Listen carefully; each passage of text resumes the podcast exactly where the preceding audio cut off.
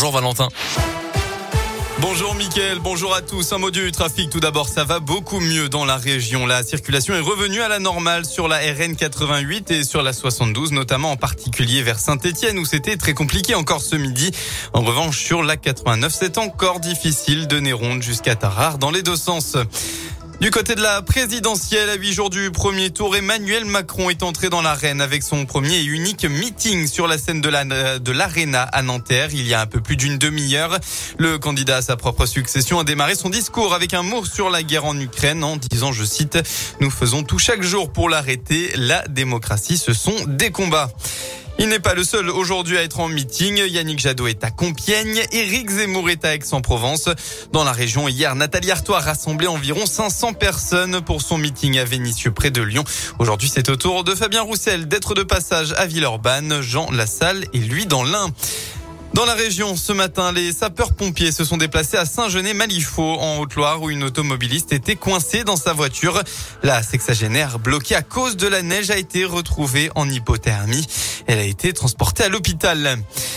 La fille de Richard Berry comparaissait aussi hier pour diffamation après avoir évoqué des violences sexuelles qu'elle aurait subies quand elle était mineure par son père. Le jugement a finalement été mis en délibéré au 14 avril après une audience tendue au tribunal d'Aurillac qui a été marquée par un incident assez rare.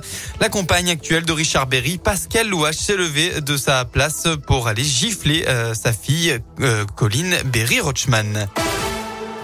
On passe au sport en foot à SSEOM reporté à cause de la météo. C'est ce qui a été annoncé ce midi par le club. Geoffroy Guichard restera au frais ce soir et n'accueillera pas les 41 000 spectateurs attendus.